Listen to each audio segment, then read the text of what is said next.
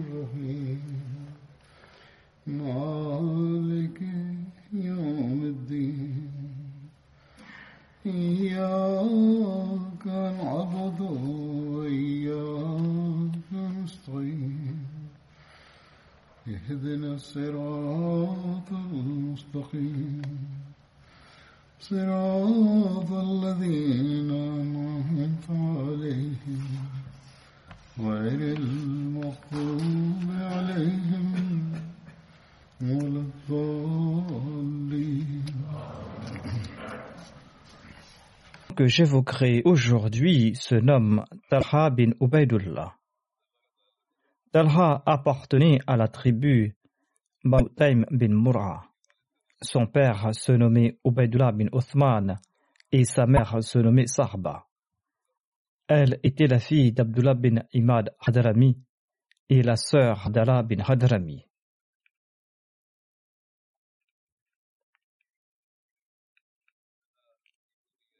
Talha avait pour nom d'emprunt Abu Muhammad. Le père de Talha Hadrami se nommait Abdullah bin Ibad Hadrami. Allah était de Hadramaut et était l'allié de Harb bin Umayya. Le saint prophète Mohammed soit lui l'avait nommé le gouverneur du Bahreïn. C'est un poste qu'il a payé jusqu'à son décès. Il est décédé en l'an 14 de l'Égypte lors du califat d'Omar. Un de ses frères, Amir bin Hadrami, était mécréant et a été tué à Badr.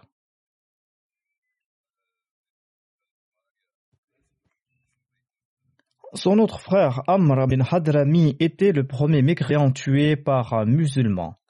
Et ses biens étaient les premiers à tomber dans la catégorie Khums en islam.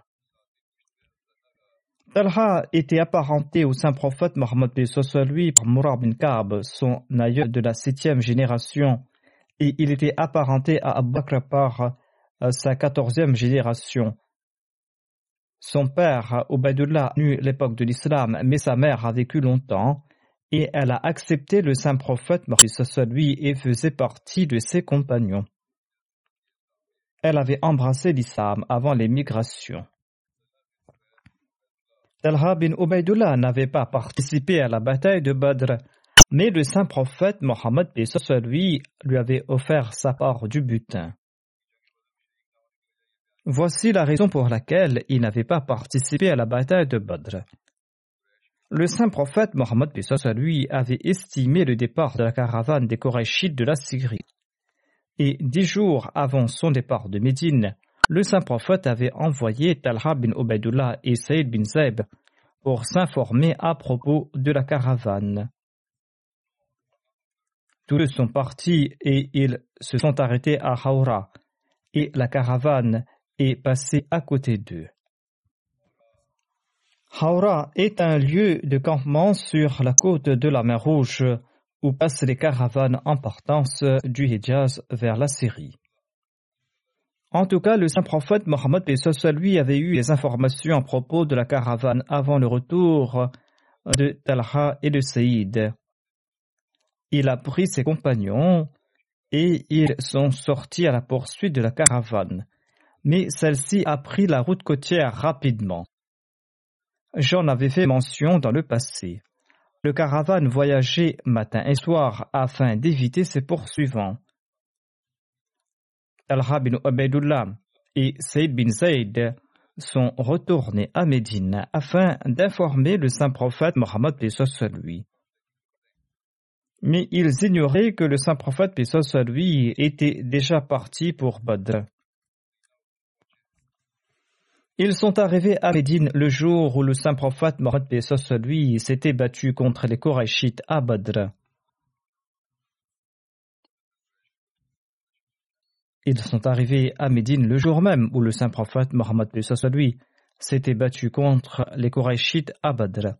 Ils ont quitté Médine pour partir à la rencontre du saint prophète Mohammed lui et ils ont rencontré le saint prophète à Turban, une vallée située à 19 000 de Médine, où se trouvent de nombreux puits d'eau douce. Le saint prophète Mohammed lui s'était arrêté là en partance pour Badr. Talha et Saïd n'avaient pas participé à la bataille de Badr, mais le saint prophète Mohammed lui leur avait offert leur part du butin de Badr, comme je l'avais mentionné. Ainsi, ils sont comptés parmi les vétérans de. Talha avait participé à la bataille d'Uhud et aux autres batailles. Il était aussi présent lors du traité de Baybian il faisait partie de ces dix compagnons à qui le saint prophète Mohammed lui avait donné la bonne nouvelle du paradis au cours de leur vécu. Il était parmi les huit premiers à avoir embrassé l'islam en premier, et il faisait partie des cinq à avoir embrassé l'islam par l'entremise d'Abu Bakr. Il faisait aussi partie du comité de la Shura composé de six personnes instituées par Omar. Au moment de son décès, le saint prophète Mohammed lui s'était dit satisfait de ses compagnons. Yazid bin Rohan relate Une fois, Man et Talha bin Ubaidullah ont suivi Zubair bin Awam et ils se sont présentés au saint prophète Mohammed lui. Le saint prophète Mohammed lui leur a présenté le message de l'islam et il leur a récité le Saint-Coran, et il les a informés à propos des droits de l'islam. Le saint prophète, paix lui, leur a promis l'honneur que leur réservait Dieu. Sur ce, Ousmane et Talha bin Ubaidullah ont embrassé l'islam, et ils ont témoigné en faveur du saint prophète Mohammed paix. Sur ce, Ousmane a dit Je reviens à l'instant de la Syrie et je me suis arrêté à Maran en cours de route. Man est situé avant Mauta. Quand les musulmans avaient atteint ce lieu avant la bataille de Mauta, ils ont su que 200 000 Byzantins s'étaient apprêtés à se battre contre eux. Ainsi, les compagnons avaient campé à Man durant deux jours. Ousmane ajoute donc J'avais campé entre Marne et Zarqa, situé non loin de là. J'étais endormi quand j'ai entendu quelqu'un annoncer Ô vous qui dormez, réveillez-vous. Ahmad est apparu à la Mecque. Et quand nous sommes rentrés à la Mecque, nous avons entendu parler à propos de vous. Talha bin Ubaydullah relate ceci. J'étais à Bousra, une ancienne ville de la Syrie, en compagnie de mon oncle, pour un voyage commercial. J'étais dans le marché de la ville quand un moine d'une synagogue s'enquérait si un des gens de la caravane arabe était de la Mecque. J'ai répondu que j'y étais originaire. Il m'a demandé si Ahmad est apparu. J'ai demandé de quel Ahmad parles-tu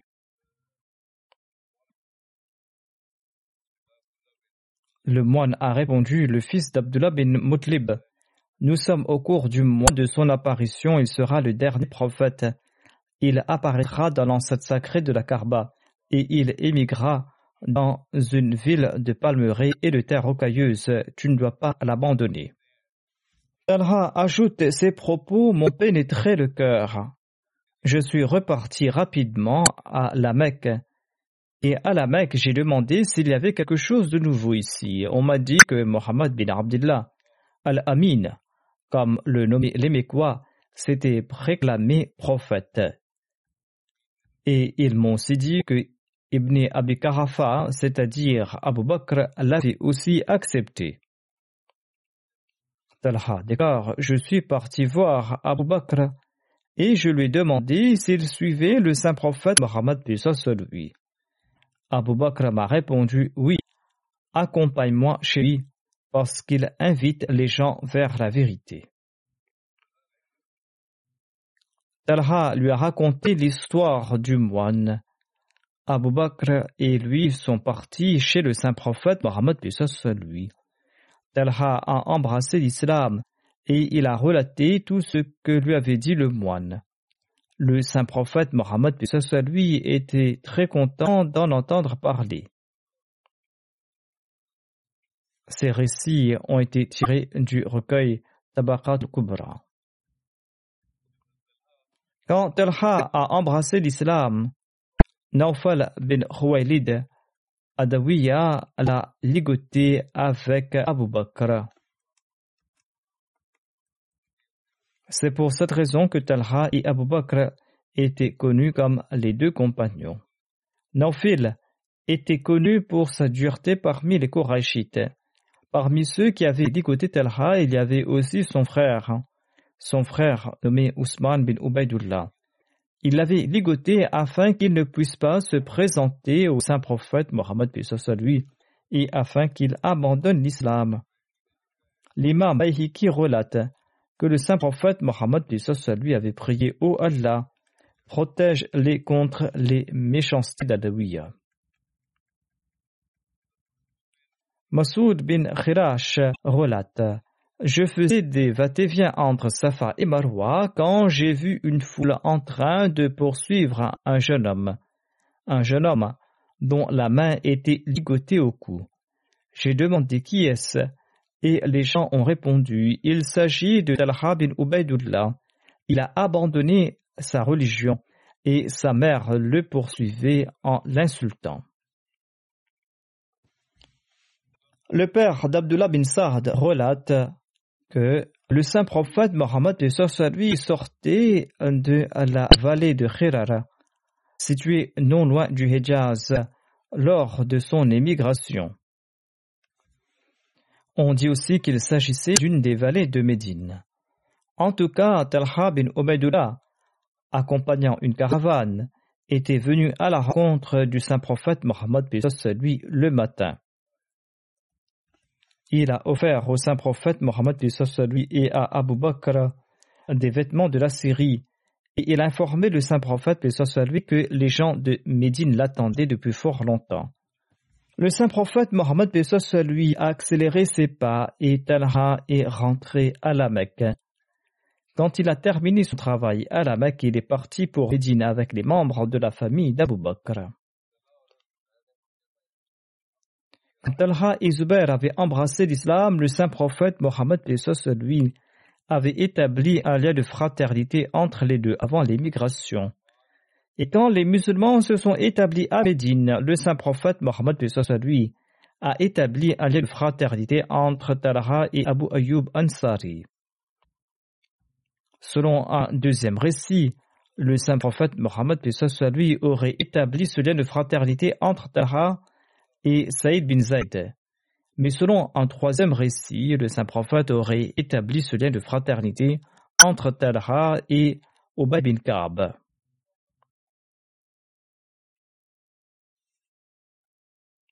Quand Talha s'est établi à Médine, il a logé chez Asad bin Zarara.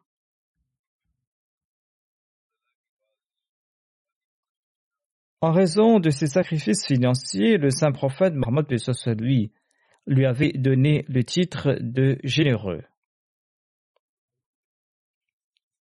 En effet, il était très généreux. Ainsi, lors de l'expédition des Iqard, le saint prophète Mohammed lui a traversé devant une source d'eau et il s'est enquis à ce propos. On l'a informé qu'elle était nommée Bissan et que son eau était saumâtre. Le saint prophète Mohammed soit lui l'a nommé Orman et a déclaré que son eau est douce et pure. Talha bin Ubaidullah a acheté cette source d'eau et l'a offert à la communauté. et son eau est devenue douce. Quand il a rapporté cela au saint prophète Mohammed lui, le saint prophète Mohammed lui, lui a dit qu'il était très généreux. À partir de ce jour, Talha était connu comme le généreux. Moussa bin Talha rapporte de son père Talha que le saint prophète Mohammed lui, lui avait donné le nom de Talha al-Khair Talha le généreux le jour de la bataille de Houd.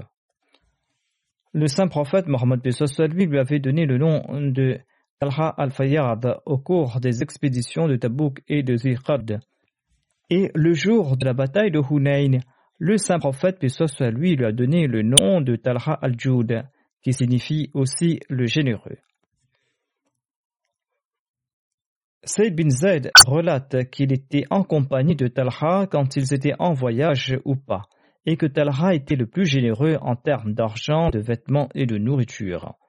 Le jour de la bataille d'Uhud, le saint prophète Mohammed lui avait demandé à un groupe de musulmans de lui jurer de se battre jusqu'à la mort, quand apparemment les musulmans avaient battu en retraite. Ses compagnons étaient fermes et ils avaient mis leur vie en jeu afin de défendre saint prophète Mohammed lui, tant et si bien que certains d'entre eux sont tombés à martyrs. Ceux qui lui avaient prêté allégeance sont Abu Bakr, Talha, Sa'ad, Sahal Hunayf et Abu Dajana.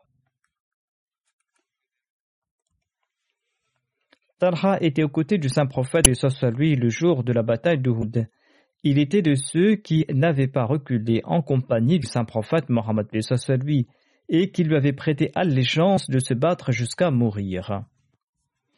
Malik bin Zuhair a envoyé une flèche sur le saint prophète et Talha a placé sa main devant son visage afin de le protéger. La flèche a touché l'auriculaire de Talha et l'a estropié.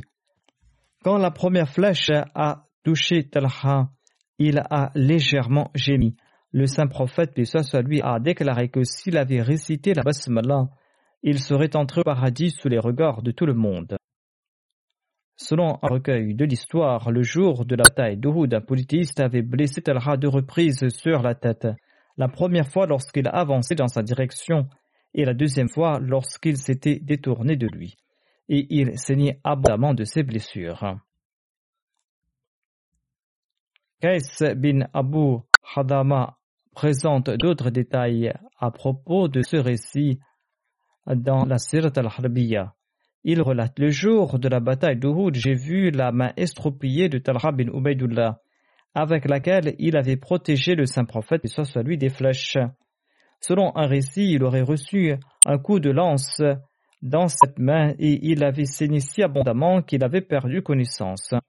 Abu Bakr l'a aspergé le visage d'un peu d'eau jusqu'à ce qu'il reprenne connaissance. Dès qu'il a repris connaissance, il a demandé à propos du saint prophète Mohammed lui. Abu Bakr l'a informé que le saint prophète était sain et sauf et que c'était l'envoyé d'Allah qu'il avait envoyé auprès de lui. Talha a répondu Toutes les louanges appartiennent à Allah. Tout malheur n'a aucune importance si le saint prophète Mohammed lui est vivant.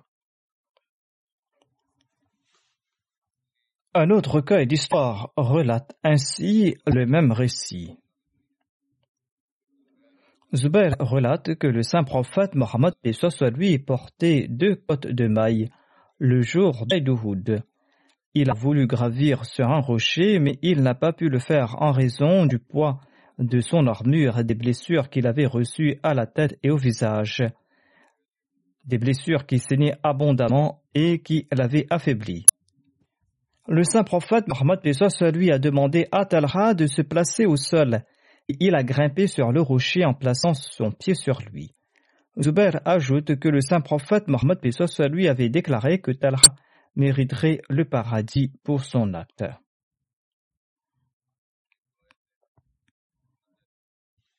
Selon un autre récit, Talha boitait d'un pied et il n'arrivait pas à marcher correctement. Quand il a porté le saint prophète Mohammed lui, il a fait de son mieux pour bien placer ses pas afin que ça n'affecte pas le saint prophète Mohammed lui. Par la suite, il ne boitait plus du pied. Aïcha et Oum Ishaq étaient les deux filles de Talha et elles relatent ceci. Le jour de la bataille d'Uhud, notre père avait reçu 24 blessures, dont une qui était de forme carrée à la tête. Une veine de son pied a été tranchée. Un doigt a été estropié et il avait reçu d'autres blessures au corps et il s'était évanoui. Les dents du saint prophète Mohammed lui ont été cassées et il était aussi blessé au visage et il s'était évanoui. Talha l'avait porté sur son dos et marchait à reculons et se battait contre tout polythéiste qu'il croisait et il l'a porté dans une passe et l'a adossé à un support. Ce récit est tiré de Tabaqatul Quba. Hazrat Muslim Maud a décrit l'attaque soudaine par Khalid bin Walid lors de la bataille d'Uhud et la dispersion des musulmans en puisant dans différentes sources historiques. Il explique davantage les récits précédents et décrit la détermination et le sacrifice extraordinaire de Talha. Les récits précédents mettent en exergue ces faits, mais ici Hazrat Muslim explique cela davantage. Il déclare que quelques compagnons ont fait un cercle autour du saint prophète Mohammed lui. Il n'était pas plus de trente. Alors les mécréants les a attaqués à l'endroit où se trouvait le saint prophète Mohammed lui. Un par un, les compagnons du cercle tombaient sous les coups des Mécois. Ensuite, des attaques lancées par les épées, la colline, les archers lançaient des volées de flèches contre le saint prophète Mohammed soit lui. C'est alors que Talha, l'un des Korachites et Muhajirin, a vu que les flèches ennemies étaient toutes dirigées contre le visage du saint prophète Mohammed soit lui. Il a étendu la main devant le visage du saint prophète soit lui, de façon à le protéger. L'une après l'autre, les flèches frappèrent la main de Talha, qui pourtant ne l'a pas baissé, bien que chaque coup porté avait transpercé la main de Talha et l'avait rendu complètement mutilé. Talha avait perdu sa main et il avait fini ses jours avec un moyon. Plusieurs années plus tard, à l'époque du quatrième calife de l'islam, alors que des dissensions internes avaient éclaté, un ennemi décrivait sarcastiquement Talha comme l'homme sans main. L'un de ses amis a répondu Sans main, oui, mais sais-tu où est-ce qu'il l'a perdu? C'est lors de la bataille d'Uhud où cette main avait protégé le visage du saint prophète Mohammed lui contre les flèches ennemies. Après la bataille d'Uhud, des amis de Talha lui ont demandé Est-ce que ta main ne te faisait pas souffrir sous les coups des flèches? Est-ce que la douleur ne te faisait pas crier? Talha a répondu Elle me faisait souffrir et j'ai presque crié. Mais j'ai résisté parce que je savais que si je déplaçais ma main, même à peine, j'exposerais le visage du saint prophète Mohammed lui à la volée des flèches ennemies. Après l'expédition de Hamra ul-Assad, lorsque le saint prophète lui est retourné de la poursuite de l'ennemi, il a rencontré Talha bin Ubaidullah et lui a demandé Où sont tes armes? Talha a répondu Elles ne sont pas très loin. Et il est parti rapidement prendre ses armes, tandis qu'il n'avait rien qu'à la poitrine neuf blessures reçues à Uhud. Et il avait plus de dix-sept blessures sur le corps tout entier. Talha relate Je m'inquiétais davantage du saint prophète Mohammed lui que de mes propres blessures. Le saint prophète Mohammed lui m'a demandé Est-ce que tu as vu l'ennemi? J'ai répondu dans la région de Nashibi. Il a commenté Je suis du même avis. En ce qui concerne les Korachites, ils n'auront jamais pareille occasion contre nous à l'avenir jusqu'à ce qu'Allah nous accorde la victoire sur la Mecque.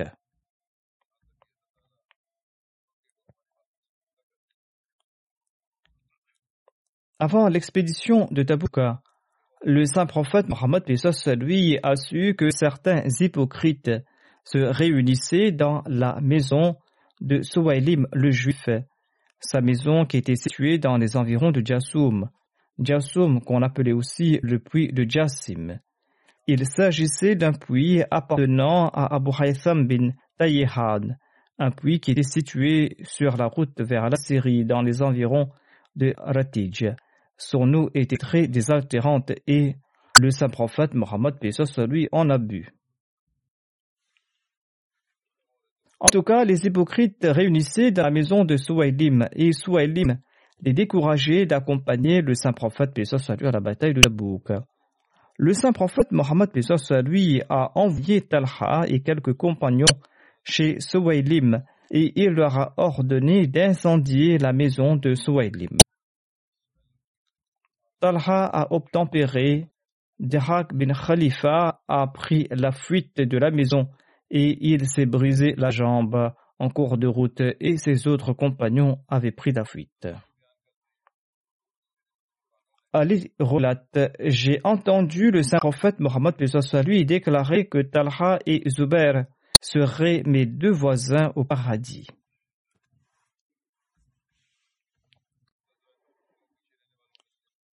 Car bin Malik était de ceux qui étaient restés en arrière lors de l'expédition de Tabouk.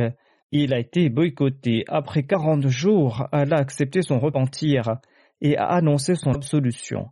Lorsqu'il s'est présenté au saint prophète Mohammed lui, Talha s'est avancé pour lui serrer la main et il l'a félicité. Personne d'autre de l'assistance ne s'était levé pour le faire. Karb déclare qu'il n'oubliera jamais cette faveur de Talha. Saïd bin Zayd relate ceci Je témoigne que neuf personnes mériteront le paradis. Et je ne serai pas pécheur si je donne le même témoignage à propos de la dixième personne. On lui a demandé comment était-ce possible. Il a répondu Nous étions en compagnie de celui sur le mont lorsque ce dernier a secoué. Le prophète Pessoa lui a déclaré Ne bouge pas, Urira. Certainement, il se trouve sur toi fait des siddiqines et des shuhada. On lui a demandé qui étaient ces personnes. Saïd a répondu Il y avait le saint prophète Mohammed soit lui, Abu Bakr, Omar, Othman, Ali, Talha, Zubair, Sa'ad et Abdurrahman bin Auf. Ils étaient neuf en tout. On lui a demandé qui était le dixième. Après avoir hésité un peu, Sa'ad bin Zayd a répondu Je suis le dixième c'est-à-dire la dixième personne était Saïd bin Zayd. Saïd bin Jubair relate ceci Abu Bakr, Omar, Othman, Ali, Talha, Zubair, Saad, Abdurrahman bin Auf, Saïd bin Zayd se battait devant le saint prophète Mohammed lui lors de la bataille et il se tenait derrière lui lors de la soirée.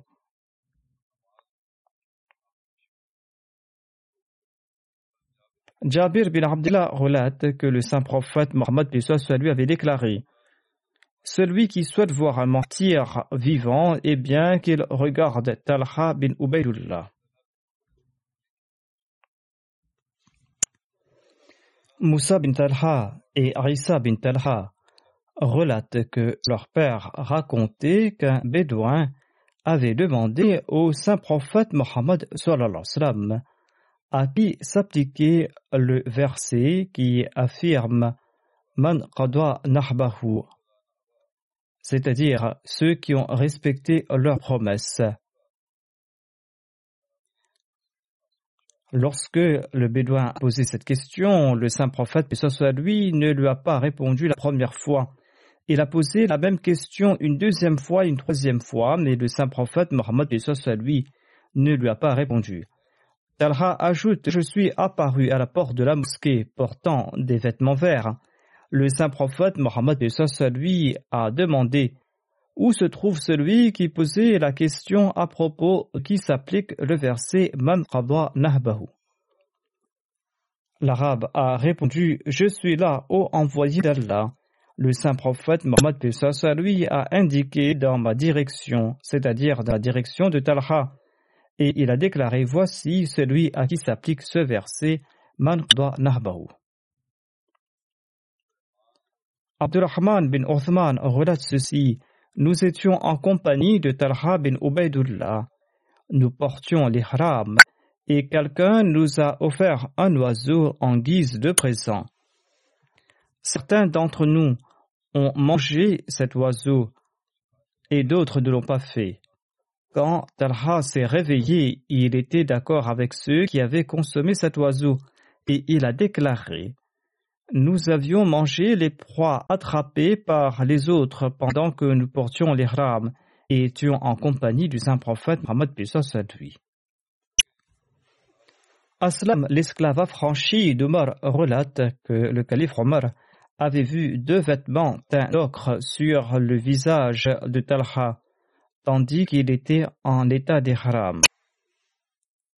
Omar lui a demandé pourquoi il portait des vêtements teints de couleur rouge. Talha a répondu au émir des croyants, je les teins avec de la terre. Le calife Omar a répondu aux communautés des croyants, vous êtes des imams, les gens vont vous suivre.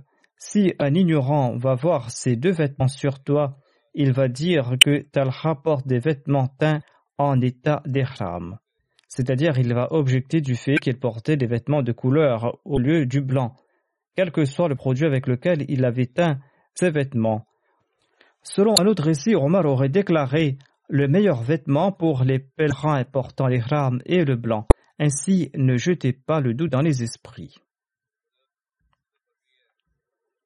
Hassan relate que Talha bin Ubaidullah avait vendu un terrain à Othman bin Affan au prix de 700 000 dirhams. Othman lui a payé cette somme. Quand Talha est retourné à la maison avec cette somme, il s'est dit si une personne passe la nuit avec cette somme, qui sait quel commandement Allah émettra à son propos? C'est-à-dire que la mort peut frapper à n'importe quel moment. Ainsi, Talha a demandé à son émissaire de distribuer cette somme aux nécessiteux dans les rues de Médine pendant la nuit. Et le matin, ne restait même pas un dirham de cette somme.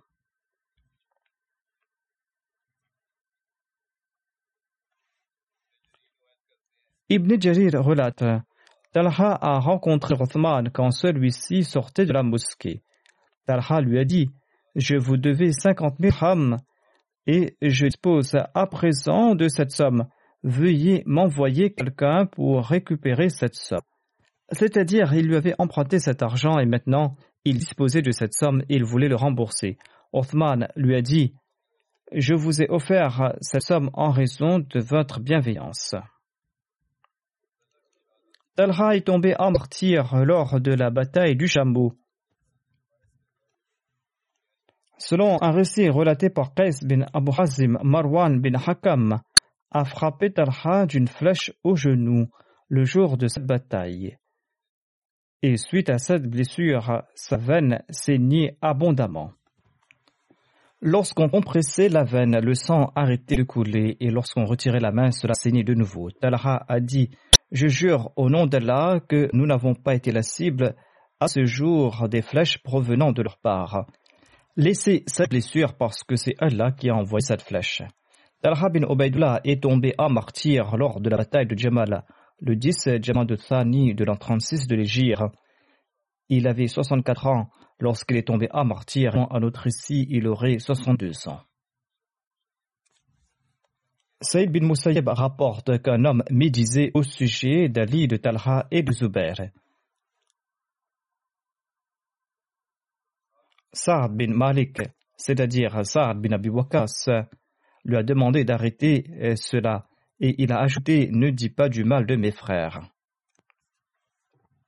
Mais l'autre continua de le faire. Saad s'est levé, il a accompli deux rakats de prière, ensuite il a prié Ô Allah, si ces calomnies méritent ta colère, alors faire en sorte qu'un châtiment s'abatte sur lui devant mes yeux, et faisant une leçon pour le monde. Lorsque cet homme est sorti, il a rencontré sur son chemin un chameau qui courait en blessant les gens. Ce chameau a attaqué cet homme sur un terrain très caillouteux. Le chameau l'a coincé entre son corps et le sol et l'a tué en l'écrasant. Le rapporteur a déclaré Sard et lui disait Oh Abu Ishaq, félicitations, ta prière a été acceptée. Ali bin Zaid rapporte de son père qu'un homme avait vu Talha dans son rêve qui lui disait Déplace ma tombe à un autre endroit car l'eau me cause beaucoup de souffrance. Il a vu ce rêve une deuxième fois et il a vu ce rêve une, troisième fois. Cet homme s'est rendu chez Ibn Abbas et lui a relaté son rêve. Les gens sortis voir la dépouille de Talha. Ils ont vu que la partie de son corps qui était en contact avec le sol était devenue verte.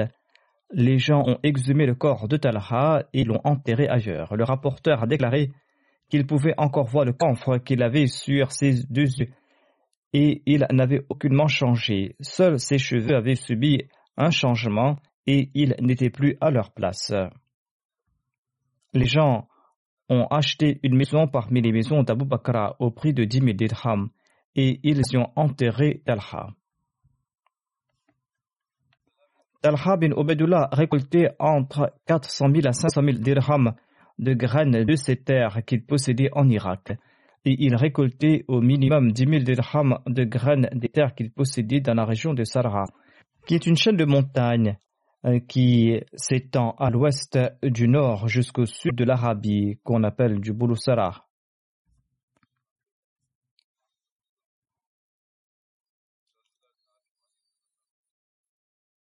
Il récoltait également des graines de ces autres terres.